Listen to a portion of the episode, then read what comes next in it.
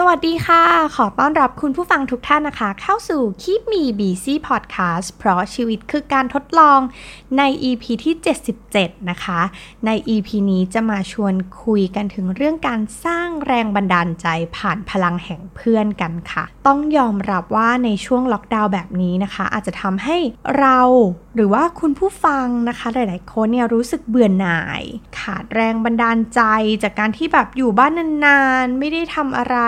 ที่เป็นพิเศษนะคะ ไม่ได้ไปพบปะผู้คนเลยนะคะ เจอกันแต่ในหน้าจอ ซึ่งเอมก็มีผลนะคะ ได้รับผลกระทบเหล่านี้เช่นเดียวกัน เราต้องการผู้คนเราต้องการเจอคนแบบตัวเป็นๆเราอยากจะมีปฏิสัมพันธ์กับเพื่อนกับเพื่อนร่วมงานนะคะ แต่ว่าช่วงนี้มันก็ทำไม่ได้นะคะ ทีเนี้ยขนาดเรานะคะซึ่งเป็นคนที่เพื่อนไม่ได้เยอะนะคะ แล้วก็แบบโอกาสที่จะคุยกับเพื่อนสมัยมหาวิทยาลัย หรือว่าโหสมัยเรียนเนี่ยนะคะน้อยมากๆเลย เพราะว่าต่างคนเนี่ยต่างก็มีภาระหน้าที่ทั้งหน้าที่การงานนะคะ เพื่อนๆหลาย ๆ คนก็เริ่มสร้างครอบครัวนะคะ หลายๆ คนมีลูกเล็กนะคะแล้วก็บางคนก็อาจจะมีลูกอยู่ในวัยกำลังซนเราอาจจะไม่ได้แบบมาร่วมสนุกหรือว่าพบปะกันบ่อย ได้เท่ากับในช่วงที่เราเริ่มต้นทำงาน หรือว่าในช่วงที่เราอยู่ในช่วงวัยรุ่นกันอีกแล้วนะคะ แต่ว่ายังไงเนี่ยเพื่อนก็ยังสามารถที่จะสร้างแรงบันดาลใจให้กับเราแม้ว่าเราจะเป็นคนในวัยทำงานนะคะมาเป็น 10 ปีแล้ว หรือว่าคนที่อยู่ในวัยสร้างครอบครัวนะคะ ล่าสุดนะคะก็อยากจะแชร์ประสบการณ์ของตัวเองนะคะ ให้กับคุณผู้ฟังได้ฟังกันว่าเอ๊ะเพื่อนเนี่ยสร้างแรงบันดาลใจให้กับเราได้ยังไงบ้าง หรือว่าสร้างวินัยในการใช้ชีวิตในช่วงล็อกดาวน์แบบนี้ได้ยังไงบ้างนะคะ หลายๆ EP ที่ผ่านมาเนี่ยเอ็มก็มีเล่าให้ฟังนะคะว่าช่วงเนี้ยนะมามีการกลับมาออกกำลังกายนะคะ แล้วก็ออกกำลังกายในช่วงเช้าด้วยก่อนเริ่มงาน โดยวัตถุประสงค์ของการออกกำลังกายเนี่ยก็ต้องบอกว่าเราแค่อยากจะให้เหงื่อออกบ้างนะคะ เพราะว่าเราอยู่บ้านเนี่ยเราก็แทบไม่ได้เดินเลย จากที่เคยจับก้าวเดินนะคะ บางทีวันที่น้อยที่สุดอะแค่ 300ก้าวเท่านั้นเองนะคะ ก็อีกนิดนึงจะเป็นแผลกดทับอยู่แล้วนะคะ แทบจะไม่ได้เดินหรือว่าขยับตัวเลย ทีนี้เราก็เลยคิดว่าเออถ้าเราออกกำลังกายเนี่ยมันก็น่าจะทำให้เราได้ขยับตัวบ้างนะคะ ก็เริ่มจาก 10 นาที 15 นาทีนะคะ จนขยับมาถึง 30 นาทีต่อวันในช่วงเช้านะคะ ออกกำลังกายมันก็เออมันก็มีความสุขของมันนะคะ เพราะว่าวัตถุประสงค์ของเราในการออกกำลังกายก็แค่เราอยากจะให้เหงื่อออกได้ขยับตัวบ้าง แล้วก็อยากจะสร้าง positive energy ในช่วงเช้าของตัวเองนะคะ อยากจะให้ตัวเองรู้สึกมีกำลัง นะคะ ในช่วงเช้าเราก็จะได้ทำงานแบบรู้สึกว่า fresh นะคะ ซึ่งพอออกกำลังกายมาได้สักเดือน 2 เดือนเนี่ย เราก็เริ่มรู้สึกว่าเอยวินัยตัวเองเนี่ย มันเริ่มมีแล้วก็เริ่มมานะคะ จากนั้นเนี่ยเพื่อนนะคะก็เห็นใน Instagram ของเอ็มนะคะ ที่เป็น Instagram ส่วนตัวว่าแบบ เฮ้ยมีออกกำลังกายหรอ เพื่อนก็มาบอกว่าเราขอส่งกันบ้านกับเอ็มได้ไหม ส่งกันบ้านก็คือการออกกำลังกายตอนเช้าแล้วก็ส่งรูปแคลอรี่ที่เบิร์นไปนะคะ หรือว่าส่งรูปออกกำลังกายในภาพแบบเหงื่อโซกๆอะนะคะ ส่งมาให้ส่งกันบ้านทุกเช้าได้หรือเปล่าอะไรประมาณนี้นะคะ ซึ่งเอ็มก็รู้สึกว่า เอ้ยได้สิ โอเคเลย เพราะว่าถ้าเรามี exercise buddy เนี่ยนะมันน่าจะทำให้สนุกขึ้นนะคะ จากนั้นเนี่ยหลังจากที่เพื่อนมาส่งกันบ้านนะคะ มันยิ่งทำให้เราเนี่ยมีวินัยในตัวเองมากขึ้นเหมือนแบบวันไหนจะขี้เกียจนะคะ มันก็จะมีวันที่เราเหนื่อยบ้าง นอนดึกบ้างนะคะ ไม่อยากจะออกกำลังกายบ้างก็มีเหมือนกัน แต่ว่านึกถึงว่าเอ้ยเดี๋ยวเพื่อนต้องส่งกันบ้านมาให้เราแล้วเนี่ยนะคะ เราก็มีแรงคือที่อยากจะออกกำลังกาย แล้วก็อยากส่งกันบ้านเพื่อนในทุกๆวันในทุกๆเช้าเลยนะคะพอออกกำลังกายไปแบบนี้เรารู้สึกเริ่มสนุก เพื่อนก็จะมาแบ่งปันนะคะ ว่าเพื่อนออกกำลังกายคลิปอะไรบ้างนะคะ หรือว่าวันนี้เพื่อนเบิร์นได้แบบบางทีเบิร์นได้เยอะมากนะคะ3-400 แคลต่อวัน ในช่วงระยะเวลาสั้นๆ ในช่วงเช้าเท่านั้นเอง เราก็เลยรู้สึกว่าเฮ้ยเราได้แรงบันดาลใจตรงนี้ เพราะว่าเรารู้สึกสนุกกับมัน มันไม่ได้รู้สึกว่ามันเป็นสิ่งที่แบบจำเจอีกต่อไปนะคะ เราก็รู้สึกว่าเฮ้ยนี่แหละมีเป็นการสร้างวินัยอย่างหนึ่งก็แอบมี peer pressure นิดนึงนะคะ ก็คือแบบเพื่อนกดดันนิดนิดหน่อยหน่อยว่าแบบ เอ๊ะวันนี้เพื่อนส่งกันบ้านแล้ววันนี้เรายังไม่ได้ส่งนะคะ บางทีเนี่ยในช่วงเช้าไม่ทัน เราอาจจะต้องไปเมคอัพนะคะ การออกกำลังกายในช่วงแบบช่วงเย็นแทน แต่อย่างน้อยเนี่ยมันก็ยังได้ตามวัตถุประสงค์ของเราคือเราอยากจะขยับร่างกายให้เหงื่อออก แล้วก็สร้างพลังบวกให้กับตัวเองในทุกๆวันนะคะ ซึ่งก็ถือว่าประสบความสำเร็จ นะคะ ตอนนี้จาก exercise buddy เนี่ยมันก็เริ่มขยายกลุ่มใหญ่ขึ้นนะคะ เมื่อล่าสุดนะคะ ก็เอ็มไปถ่ายรูปกับเพื่อนมาก็คือมีการแลกของกินนะคะ กันแบบเร็วๆ แบบในช่วงนี้เราก็ไม่ควรจะพบปะกันแบบใกล้ชิดนะคะ ก็ไปแบบเจอกันแบบเร็วๆ แลกขนมกันอะไรประมาณนี้นะคะ แล้วก็เพื่อนก็ดันไปเห็นรูปนะคะ ของเอมที่ถ่ายกับเพื่อนที่เป็น exercise buddy ด้วยกันนี่แหละแล้วก็บอกอุ้ย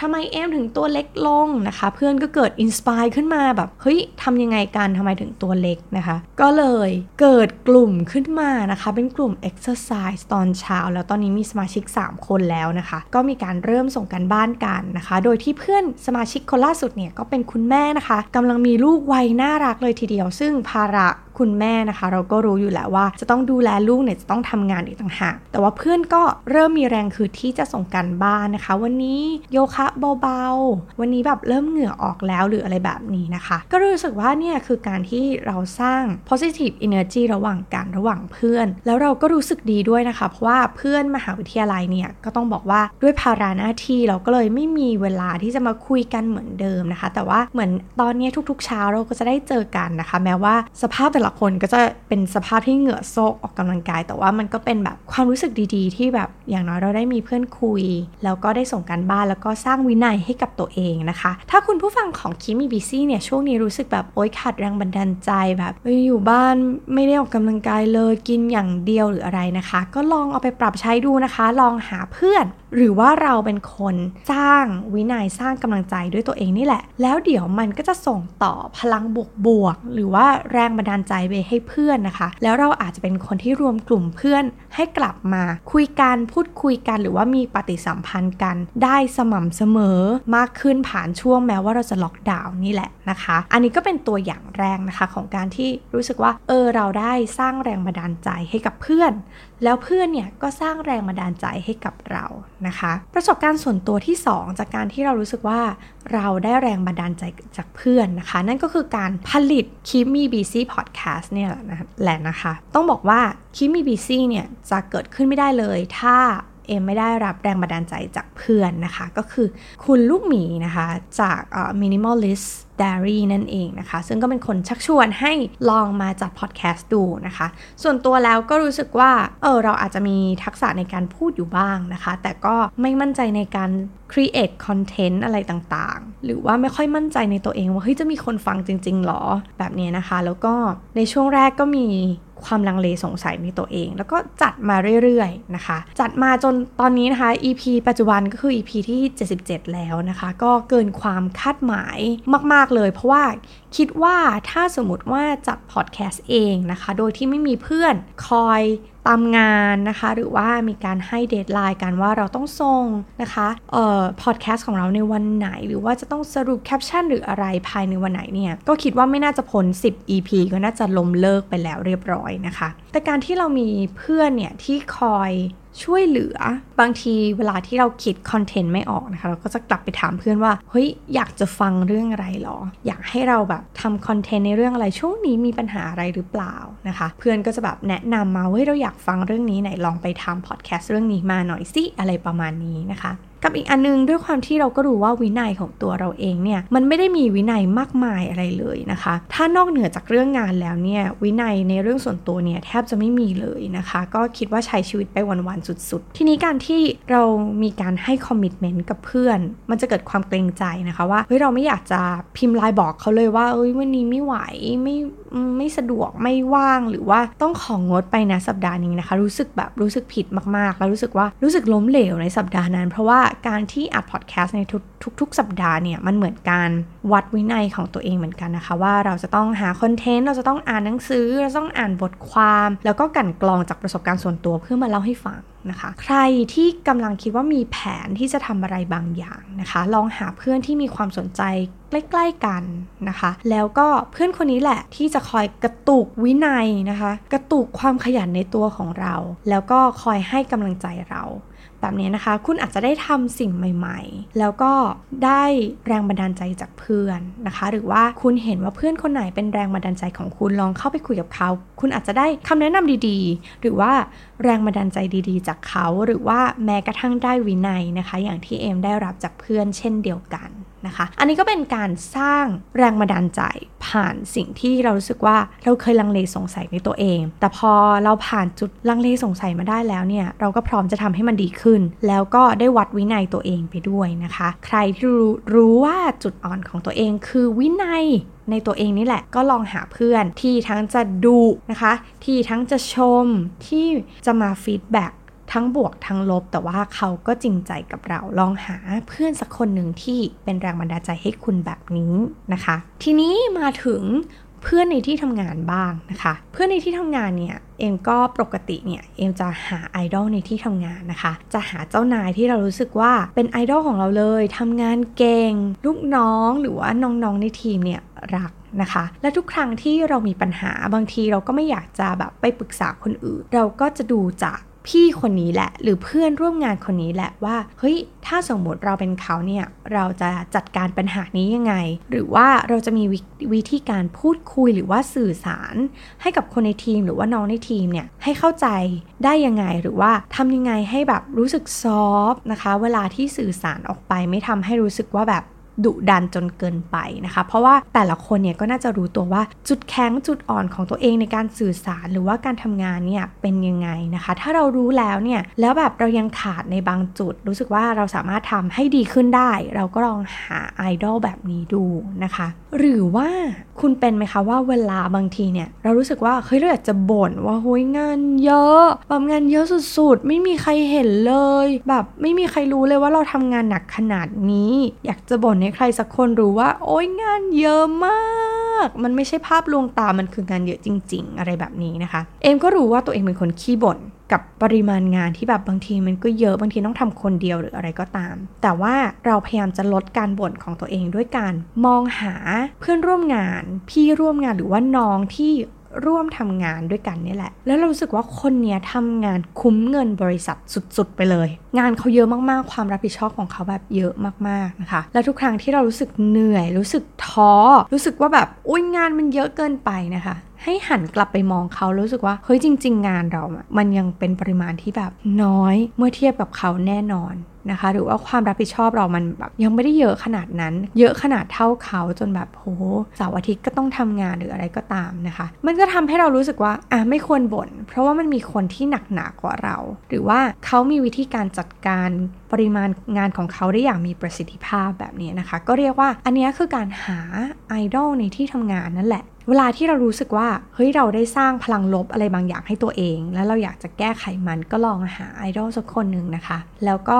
ลองคิดซิว่าเฮ้ยถ้าเราเป็นเขาเราจะทำแบบ เขาหรือว่าเราจะทำในแบบเรา เออแบบเขามันน่าจะ soft กว่านะ มันน่าจะแบบเออทำให้คนรอบข้างรู้สึกดีกว่านะคะ ก็อาจจะลองหยิบยืมวิธีการ หรือว่าเทคนิคของเขาในการทำงานเนี่ยมาลองปรับใช้ดูใดๆก็ตามนะคะไอดอลไม่ได้หมายความว่าเขาจะต้องแบบดี perfect ร้อยเปอร์เซ็นต์เราอาจจะหยิบยกบางเรื่องมาปรับใช้ให้เป็นสไตล์ของเรา ให้เหมาะกับไลฟ์สไตล์ของเรา หรือว่าให้เหมาะกับเนื้องานหรือว่าวิธีการทำงานของเรานะคะ มันก็น่าจะทำให้เฮ้ยทำให้งานดีขึ้น แล้วก็ทุกคนรอบข้างของเราอะเขาก็มีความสุขขึ้นจากการที่เราแบบพยายามพัฒนาตัวเองให้ดีขึ้น ทั้งในจุดแข็งแล้วก็พยายามที่จะปรับจุดด้อยของเรา นะคะ อันนี้ก็เป็น 3 เรื่องที่รู้สึกว่าเฮ้ยช่วงนี้คิดถึงเพื่อนมากๆเลย แล้วก็รู้สึกว่าเพื่อนก็สามารถสร้างแรงบันดาลใจให้กับเราได้นะคะ เราสามารถหยิบเรื่องราวที่แบบเพื่อนก็เป็นแรงบันดาลใจของเราในการใช้ชีวิต แม้ว่าตอนนี้เนี่ยเราอาจจะไม่ได้เจอกัน เพราะว่ามันอยู่ในช่วงล็อกดาวน์แล้วก็